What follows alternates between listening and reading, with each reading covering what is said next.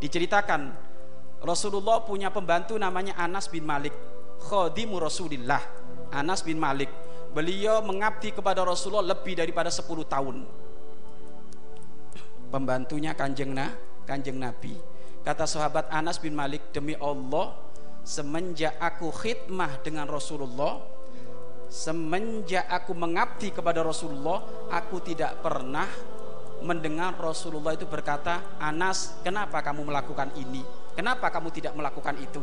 Anas, kenapa kamu keliru? Anas, kenapa kamu kayak gini?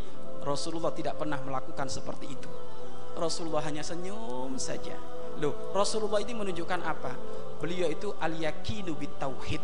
Beliau itu yakin bahwasanya sesuatu apa pun itu muaranya sumbernya kepada Allah. Kalau sudah sumbernya kepada Allah dia berlaku berlaku salah, ya memang dari Allah. Dia berlaku baik, ya itu memang dari Allah, dari Allah. Makanya kalau sudah orang itu yakin bitauhid, dia tidak akan ada dengki, dia tidak akan ada marah, dia tidak akan ada dendam, dia tidak bakal hasut. Kenapa? Karena hatinya sudah merasa tenang, semuanya sumbernya dari Allah, dari Allah Subhanahu wa taala.